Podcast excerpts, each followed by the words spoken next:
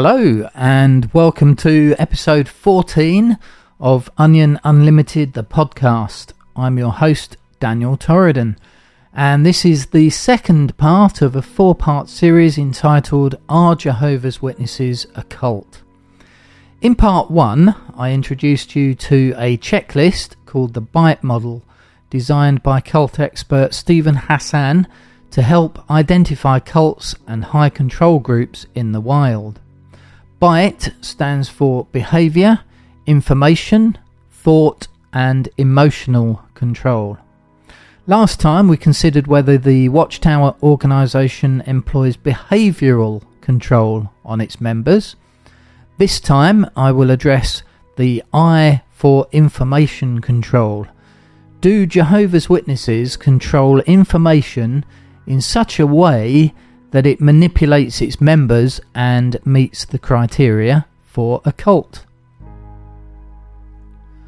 Okay, so item I1 of the BITE model states that cults deliberately withhold certain information. Is this true when it comes to Jehovah's Witnesses? Is there any information Watchtower would prefer that its members or even outsiders do not know about? Well, Consider David Splane's concluding talk at the 2021 Regional Convention. In justifying why Watchtower tries to settle child abuse cases out of court, he made this comment which I think he immediately regretted. He said, Actually, neither side probably wants the whole truth to come out in court. Why would he say such a thing? What is Watchtower so nervous about? Could it be the sheer number of abuse cases on record? Or perhaps the way the cases have been handled, or rather mishandled? Or maybe it's the amount of contributions the organisation has used to pay off the victims that they don't want people to know about. Why would Watchtower not want the whole truth to come out in court? The organisation, it would seem, is desperate to hide this information, especially from its own members, but unfortunately for them, it's just not possible. The internet contains so much verifiable information these days that when it comes to the organisation's mishandling of child abuse, it's clear to see. The best that the governing body can do is to warn members not to read or view outside information especially critical information. And so, since they're running a cult, that is exactly what they do. The Watchtower, May 2021, page 13, stated In modern times, a few well known witnesses have left the truth, become apostate, and then tried to turn others away. They've spread negative reports, half truths, and outright lies about Jehovah's Witnesses through the news media and the internet. Now, that may be the case, but there are also many apostates, as they like to call us, I include myself here, that tell the truth. In fact, we pride ourselves on doing so.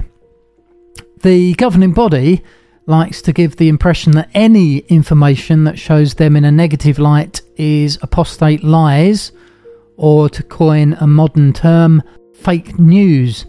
But for the most part, those who have left Jehovah's Witnesses and have the circumstances and the courage to speak up have absolutely no reason at all to make up any bad publicity. It already exists. In deciding whether to divulge information, the governing body never seems to base its decision on whether it's the right thing to do. Certainly, in the case of child abuse cases, the victim's welfare seems to be the last thing on their minds. The priority is always what effect sharing the information will have upon themselves or the Watchtower organisation. This is confirmed in Awake magazine, February the 8th, 2000, page 21, which noted being truthful does not mean that we are obligated to divulge all information to anyone who asks it of us. Jesus did not always disclose the full truth. especially when revealing all the facts could have brought unnecessary harm to himself or his disciples. So there you have it. Uh, Watchtower using Jesus' example there to justify withholding information. The organisation will only reveal information if it won't result in what it considers unnecessary harm to itself. Of course, they cloak their efforts at self preservation by saying that they don't want to bring reproach on Jehovah's name. Uh, that suffices to silence most Jehovah's Witnesses. The Watchtower, June 1st, 1960, page 352, unashamedly directed cult members for the purpose of protecting the interests of God's cause, it is proper to hide the truth from God's enemies. But it's not really about God, God's cause, or God's name, is it? It's all about quashing any information that might show them in a bad light. To a Jehovah's Witness, an enemy of God is anyone who doesn't see things the way they do, or who tries to call them to account for their errors. So that would include governments, the police, courts, judges, and so forth. It would be out of character for Watchtower to make a public declaration of thanks to these people and organisations for highlighting where they fall short so they can make improvements. As God's only true religion on earth, they clearly feel that they are above being corrected by Satan's world Perhaps they should take a moment to read their Bibles and see what the Old Testament Jehovah did when his chosen people erred. Who did he use to correct the Israelites? In addition to the prophets, who they rarely listened to, he used the nations round about, Satan's nations, to correct and even punish them. Of course, the idea that God might do a similar thing today using worldly governments and courts is completely alien to the governing body, who believe their religion is a holy, clean spiritual paradise. Of course, it's far from that, which is why there are so many child abuse cases involving Jehovah's Witnesses in the news. Despite swearing on the Bible to tell the truth, the whole truth, and nothing but the truth, that is not what Watchtower representatives actually do in a court of law. As proof of this, I only need to refer you to David Nam's sworn statement that disfellowshipping applies only to spiritual fellowship with the individual. As far as their family members are concerned, said this Watchtower lawyer under oath, normal family relations continue with the exception of spiritual fellowship. In doing so, he failed to mention that this only applies to a family member still living under the same roof. The way he presented his information made his statements much more palatable to the judge. Then there's the case of Geoffrey Jackson being requested to attend the 2015 Australian Royal Commission investigation into organisational child abuse. At first, Jackson, despite being one eighth of the governing body, claimed he knew nothing of any relevance and that he had nothing to do in the making of child protection policies. Therefore, he argued, he didn't need to attend. Finally, after some toing and froing, he was subpoenaed to attend. Uh, Geoffrey didn't volunteer to help the court with this sensitive issue. He had to be forced to show up. Nevertheless, now on camera, with the entire world watching, he had the opportunity to show how Watchtower cares about victims of child rape. But no, he spent most of his time justifying Watchtower policy, pleading ignorance, and basically trying not to answer the judge's questions. When asked whether the governing body was Jehovah God's spokespeople on earth, Jackson replied, That, I think, would seem to be quite presumptuous to say that we are the only spokesperson that God is using. Jackson also claimed that the governing body is trying to fulfill the role of the faithful and discreet slave, not that they are the slave. Jackson's responses were completely different to how Jehovah's Witnesses are indoctrinated to view things. Imagine what would happen if you were to stand on the platform at the Kingdom Hall and say, The governing body is attempting to fulfill the role of the faithful and discreet slave. Or if you said, It would be presumptuous of the governing body to view themselves as God's spokespeople on earth. How long do you think it would be before you were removed from the platform and given a telling off by the elders? And if you continued to make those claims that others besides the governing body were God's channel on earth, or that the governing body was not absolutely, definitely appointed as the actual faithful and discreet slave by Jesus himself in 1919, how long would it be before you were invited to a judicial hearing on charges of apostasy? Not very long, I suspect. The thing is, Geoffrey Jackson knew that if he had answered honestly, if he had responded, Yes, us eight guys are the actual faithful and discreet slave Jesus said he would appoint, and we do think we are God's only channel on earth, that would have been the truth of it, but it would have looked really bad. He would have appeared very presumptuous, which is what he was worried about. But that is exactly what he and the other seven governing body members believe, and want 8 million Jehovah's Witnesses to believe. Not only that, he would have come across as a bit crazy, thinking that he is one of only eight people on earth that God uses to channel truth through. So he withheld the answer.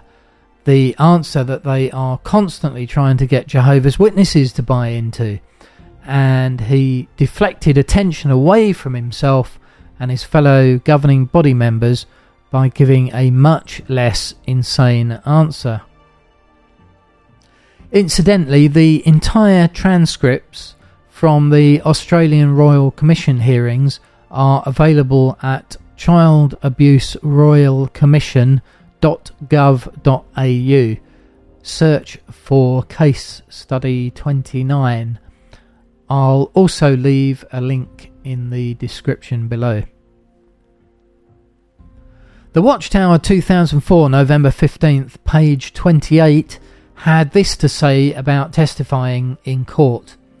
The faithful witness does not commit perjury when testifying. His testimony is not tainted with lies. However, this does not mean that he is under obligation to give full information to those who may want to bring harm to Jehovah's people in some way. This article then quotes Matthew 7, verse 6 Do not give what is holy to dogs, neither throw your pearls before swine and then asks, Why not?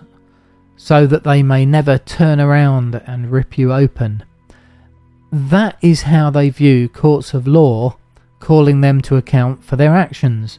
So, on one hand, they claim they do not commit perjury when testifying, and that their testimony is not tainted with lies, but then, on the other hand, they say that the faithful witness is not under obligation to give full information in such settings.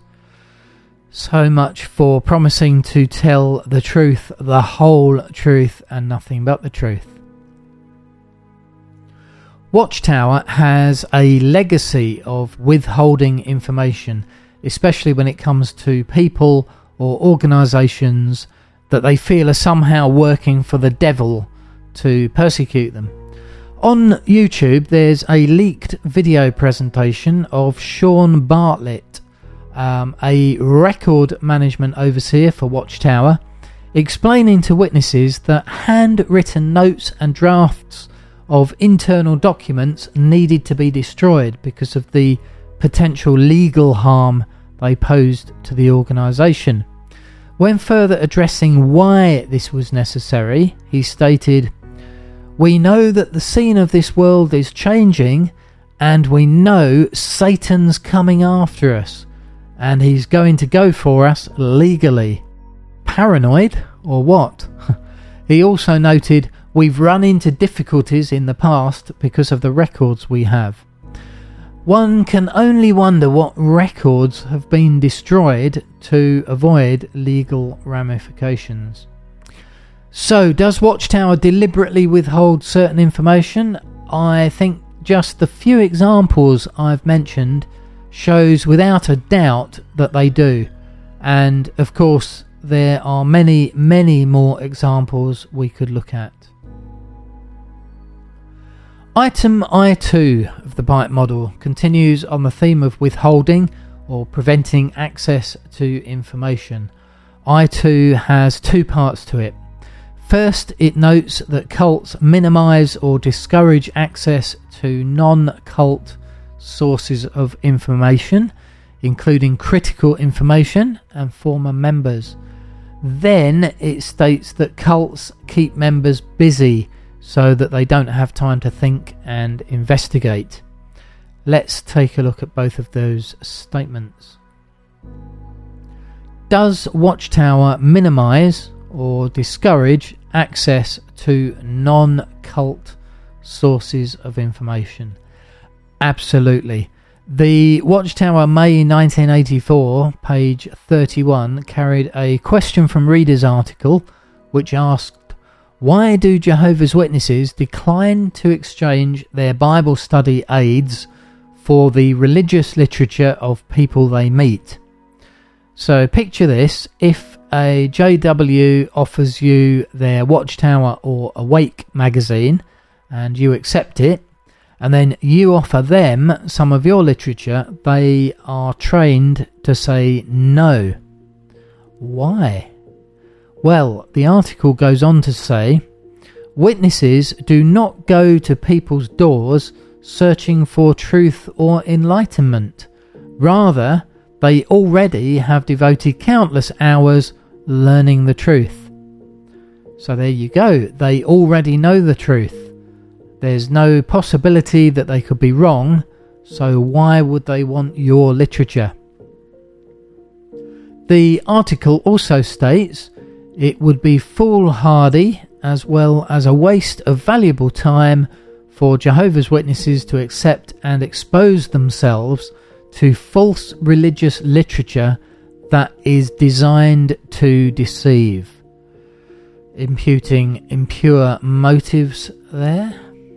The article then concludes with these words Jehovah's Witnesses do not make a practice of exchanging valuable Bible study aids containing scriptural truth for religious literature that disseminates error or apostate views.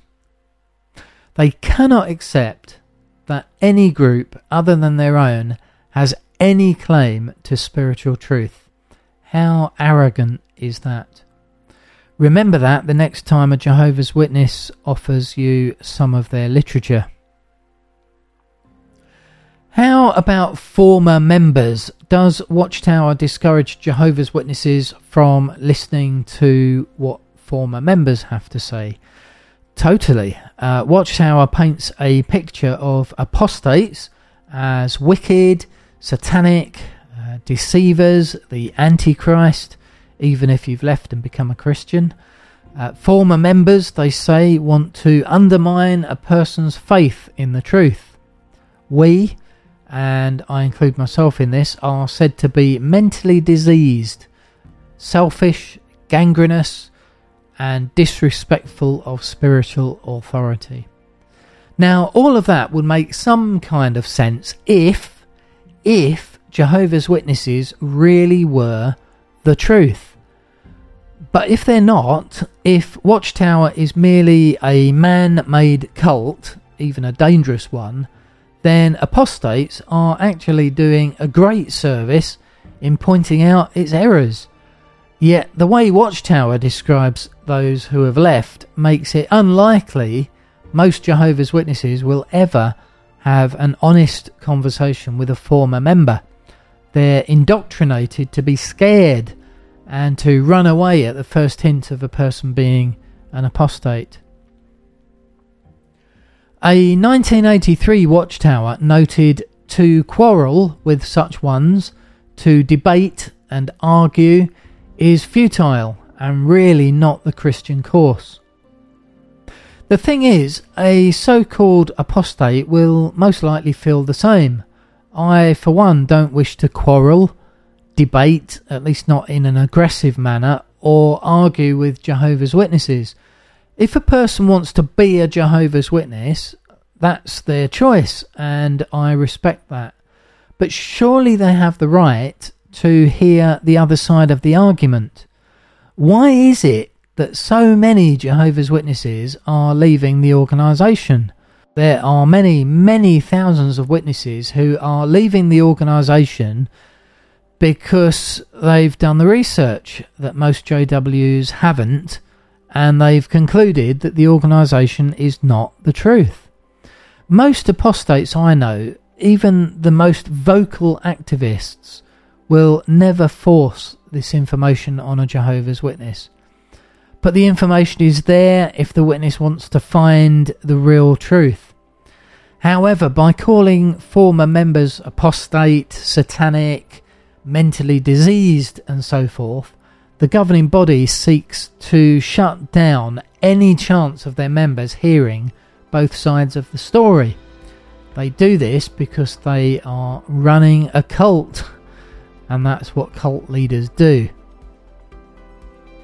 According to the Bite model, cults also keep their members busy, busy, so they don't have time to think or investigate anything. This is such an obvious one to anyone on the outside looking in, yet, if you're a Jehovah's Witness, you probably don't even notice it's happening to you. Meetings, assemblies, conventions, special meetings, preaching, pioneering, there's always something to be done, and it's usually A, something you've already done a million times before, and or B, completely pointless. Take the meetings, for example. How many times does a person have to be taught the same thing? With any other acquisition of knowledge, say learning a musical instrument or driving a car, learning the highway code, studying some field of academia, you learn it and that's it. You've learnt it you now know how to do the thing. You don't have to be constantly taught the same thing over and over again. You might practice your art or chosen vocation or use a skill you've learned in day to day life so as to use it and not lose it, as they say. But once you've learned something, you don't keep learning it. Unless you're a Jehovah's Witness and then you do. Meetings are basically the same thing over and over and over again, and it's designed like that. The repetition, the strangely monotonous tone, it's how cults indoctrinate, brainwash a person. It becomes so repetitive that in the end the listener just takes their brain out of gear and accepts everything that's being said as the truth. As far as keeping people busy, think about what they've done during the COVID pandemic. They've knocked their public door to door preaching on the head, but they've got their members writing hundreds, thousands, millions of letters to members of the public. Each letter is written by hand what a complete and utter waste of time. If they were genuinely trying to reach as many people as possible with their life saving message, they'd be printing the letters. But no, that's no good at all when it comes to counting your time or feeling like you were actually doing something worthwhile. So you write basically the same thing a zillion times over. Why? Because it keeps you busy, and when you're busy, you don't question things. The Watchtower April 1944 carried a reply to a sister's letter from then President Nathan H. Knorr. In it, he mentioned that moving pictures, that is, movies or films, have done more harm than good. Why so? Because, as Rutherford had decreed in 1941, children and parents alike should spend their time in the field service. Knorr openly admitted that, and I quote, the Society for years has tried to keep its members busy in kingdom work. It was to this end, he wrote, that we have arranged watchtower studies, service meetings, book studies, etc. Then he asserts that if the brethren follow this course of action, they will keep out of mischief. They will be so busy that they will have no time for the pleasures of this world. There you go. Keep them busy so they don't have time to wander and actually enjoy themselves. He then says that all this activity will bring more pleasure and happiness than any movie could. So stop watching Netflix and get back to writing those pointless handwritten letters that pretty much always end up in the bin. Item I3 of the BITE model next. Cults compartmentalize information into outsider versus insider. They ensure that certain information is not freely accessible and they control information at different levels within the group. They only allow leadership to decide who needs to know what. Does that apply to Jehovah's Witnesses? Well, consider the Elder's Handbook, intended for elders' eyes only. They are so paranoid about the information in the Elder's book getting into the wrong hands that they don't allow sisters anywhere near it. A letter to Bodies of Elders, October 7th, 2010, read Since the release of the new shepherding textbook, several elders have asked about the possibility of having the textbook spiral bound. It then stated there is no objection if an elder personally spiral binds or laminates his own textbook or does so for other elders. But if he has another baptized brother who is not an elder do the work for him, the elder must watch while the work is being done. Then it instructs outside companies, unbelievers, or sisters Yes, sisters are classed in with unbelievers here, are not permitted to do this work. The material in the book is confidential and confidentiality must be preserved. Why? What information does the elders' book contain that they don't want non elders to see? Ironically, the Elders book is available to download online, so it's really easy to check.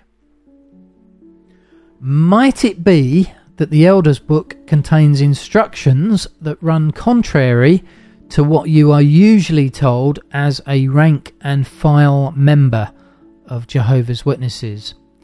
For example, if you have a disfellowshipped relative that is not living under the same roof as you, are you or are you not allowed to have contact with them? If you did, what would happen? Let me read you some quotations from the Watchtower which congregation members have access to. The Watchtower, April 15th, 2012, page 12. What if we have a relative or a close friend who is disfellowshipped? Now our loyalty is on the line, not to that person, but to God. Jehovah is watching us to see whether we will abide by his command to not have contact with anyone who is disfellowshipped. So, obedience to God's command is at stake. God is watching you. Sounds serious. The Watchtower, January 15th, 2013, page 16, instructs witnesses do not look for excuses to associate with a disfellowshipped family member, for example through email. Okay, so that's what the Watchtower says. So, what would happen if you did associate with your disfellowshipped family members living outside the home? Be disfellowshipped yourself? Many witnesses think that's exactly what would happen, so, out of fear of the consequences, they shun their relatives. But notice what the Elders book says in chapter 12. If a publisher in the congregation is known to have unnecessary association with disfellowshipped or disassociated relatives who are not in the household, what happens? Elders, it says, should use the scriptures to counsel and reason with him. So you'd get a visit from the elders. Then what? It continues if it is clear that a Christian is violating the spirit of the disfellowshipping decree and does not respond to counsel, he would be disfellowshipped? No. He would not qualify for congregation privileges which require one to be exemplary. So they wouldn't let you carry a roving microphone at the Kingdom Hall, or be a pioneer or an elder or ministerial servant. But unless you went around saying disfellowshipping was unscriptural, which it is by the way, nothing would happen to you. The Elders book confirms he would not be dealt with judicially unless there was persistent spiritual association or he persists in openly criticising the disfellowshipping action. So the only way you'd get disfellowshipped is if the elders could prove you were having persistent spiritual association, or if you went around saying disfellowshipping was wrong. Yet most witnesses are completely unaware of this direction in the elders' book, and so they just go along with what the Watchtower says to shun their loved ones thinking that if they don't, they'll be in big, big trouble. This is just one example of how information is controlled at different levels within the group. Elders are given one set of instructions, the congregation a different set of instructions. How about gambling? Can you imagine if a Watchtower article was to tell the flock this? Elders do not generally involve themselves in what an individual does with regard to petty gambling solely for entertainment. I wonder how many witnesses would be tempted to buy a lottery ticket for a quid on a Saturday, yet they don't because they think gambling of any kind is a disfellowshipping offence. The thing is, it's not. Those words are from the most recent Elders Handbook. How about if a person's gambling started to affect his spirituality or became a cause of stumbling for others? Then what? Could that warrant judicial action? No. In those instances, the Elders Book says counsel should be given. Okay, what if he ignores the counsel and his gambling has a negative effect on himself or others? Surely now he would be invited to a judicial hearing Again, no, he would simply not be viewed as exemplary in the congregation. So, again, no more roving microphone duties.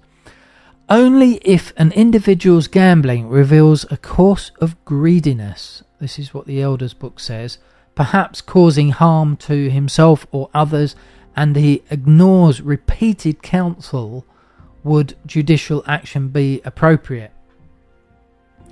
So you'd have to be a pretty hardened gambler to get done for it. A Saturday night lottery ticket ain't gonna do it. As I say, most Jehovah's Witnesses would never think that this was the official stance on gambling. So, does Watchtower compartmentalise information, ensuring that certain information is not freely accessible to members? Uh, do they control information at different levels, even within the group? Totally. What a rank and file member is taught is not necessarily what an elder is taught. How about this for a scenario? a well respected elder who's served for many years, let's say, comes forward and confesses to the body of elders that five years ago, while he was serving as an elder, he committed sexual immorality with, let's keep this simple, an unknown party. He never confessed at the time, and for the last five years, he's had a guilty conscience knowing that he's hiding his immorality from his fellow elders. What should happen to him? He says he's repentant now, but should he be made to attend a judicial hearing to determine his repentance? That's what would happen to any other congregation member. If so, and he was found to be repentant, should he be allowed to continue serving as an elder? Uh, remember, this is a guy who has not only committed sexual immorality, but did not confess at the time and then continued to serve as an elder, possibly disfellowshipping other people for immorality, for five years. It seems like a no brainer, doesn't it? But let me read you what the Elders book says under the heading Elder committed a disfellowshipping offence years in the past and the matter was never addressed. It says the body of elders may determine that he can continue to serve as an elder if the immorality occurred more than a few years ago. That's why I chose five years as an example. And if he is genuinely repentant recognizing that he should have come forward immediately when he sinned. Incredible, but here's the thing the Elders Book states he may continue to serve as an elder if he has been serving faithfully for many years, has evidence of God's blessing, and has the respect of the congregation. So, when it comes to being an elder, as long as things look right, it seems they are right. It's basically an old boys' club. If the congregation was told about this hidden immorality, would he continue to have the respect of the congregation? No way, but as long as they don't know, can you imagine any other person in the congregation being treated this way? They confess to committing immorality five years ago, and the elders say, that's okay, there won't be any repercussions at all, just carry on as you were. When it comes to rank and file members of the congregation, the rules are clearly different to those that the elders are under. Item I4 of the BITE model says that cults encourage spying on other members, that they impose a kind of buddy system to monitor other members and to report deviant thoughts feelings and actions to the leadership, in this case the elders. Does this happen within Jehovah's Witnesses? It definitely does. Uh, while elders are watching each other's backs, the congregation is encouraged to inform on any wrong conduct that they find out about. Growing up as a witness, it was impressed on me by my parents that if I ever learned of wrongdoing on the part of my friends, I was to tell the elders. Actually, no, I was to give the wrongdoer seven days to come clean themselves, and then I was to go and tell the elders. That put me in a somewhat awkward position since I had a very sensitive conscience and also had quite a few friends growing up that did things the elders were all too happy to know about. As I've mentioned in a previous podcast, this even extended to me telling the elders about my own girlfriend's so called um, historic wrong conduct, something I really regret in hindsight. But again, it's cult conditioning. The Watchtower, November 15th, 1985, page 20, gives these instructions. After we have given the erring individual a reasonable amount of time to approach the elders about his wrongdoing, it is our responsibility before Jehovah not to be a sharer in his sin. We need to inform the responsible overseers that the person has revealed serious wrongdoing that merits their investigation. Now, understand I'm not averse to this in principle, Uh, if the matter was something such as child abuse, then too right, the matter should be brought to the attention of the elders and more importantly, the police. But Watchtower's list of what constitutes serious wrongdoing is endless and, as we've seen, not always consistent. The point is, monitoring and reporting divergent conduct isn't primarily because it's the right thing or even the scriptural thing. Remember, if you're an elder, you can literally get away with sexual immorality. It's because it's a cult, and that's how cults keep their members in check. Finally, item I5 cults make extensive use of cult generated information and propaganda including magazines, journals, audio tapes, videotapes, movies, and other media. This one goes without saying. Jehovah's Witnesses is a global publishing corporation, and the information it publishes is all designed to make people believe it is the truth. As far as propaganda is concerned, Awake Magazine, June 22nd, 2009, page 9, makes this observation Education shows you how to think, propaganda tells you what to think. It gives you a sense of importance and belonging if you follow it. When it comes to Watchtower publications, do they teach you how to think or do they tell you what to think? I'll discuss this more when we consider T for thought control, but for now, I'll just leave you with this quotation from the Watchtower, August 1st, 2001, page 14, that states a witness should never harbour private ideas when it comes to Bible understanding. So, even private thoughts that are different to what the governing body teaches are not permitted within Jehovah's Witnesses. Rather, the barrage of magazines, books, videos, and even songs nowadays tell you what to think, what to say, what to do. If, heaven forbid, you were ever to read a publication or watch a documentary about another religion or about atheism or perhaps evolution, and then attempt to share it with one of your witness friends, what would be their reaction?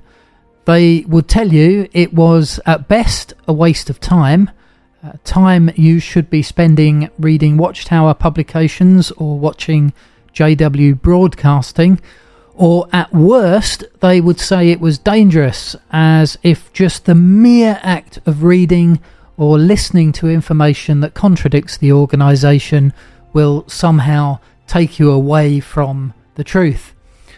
I just wonder how true is the truth if it can't stand up to scrutiny or even just an opposing opinion.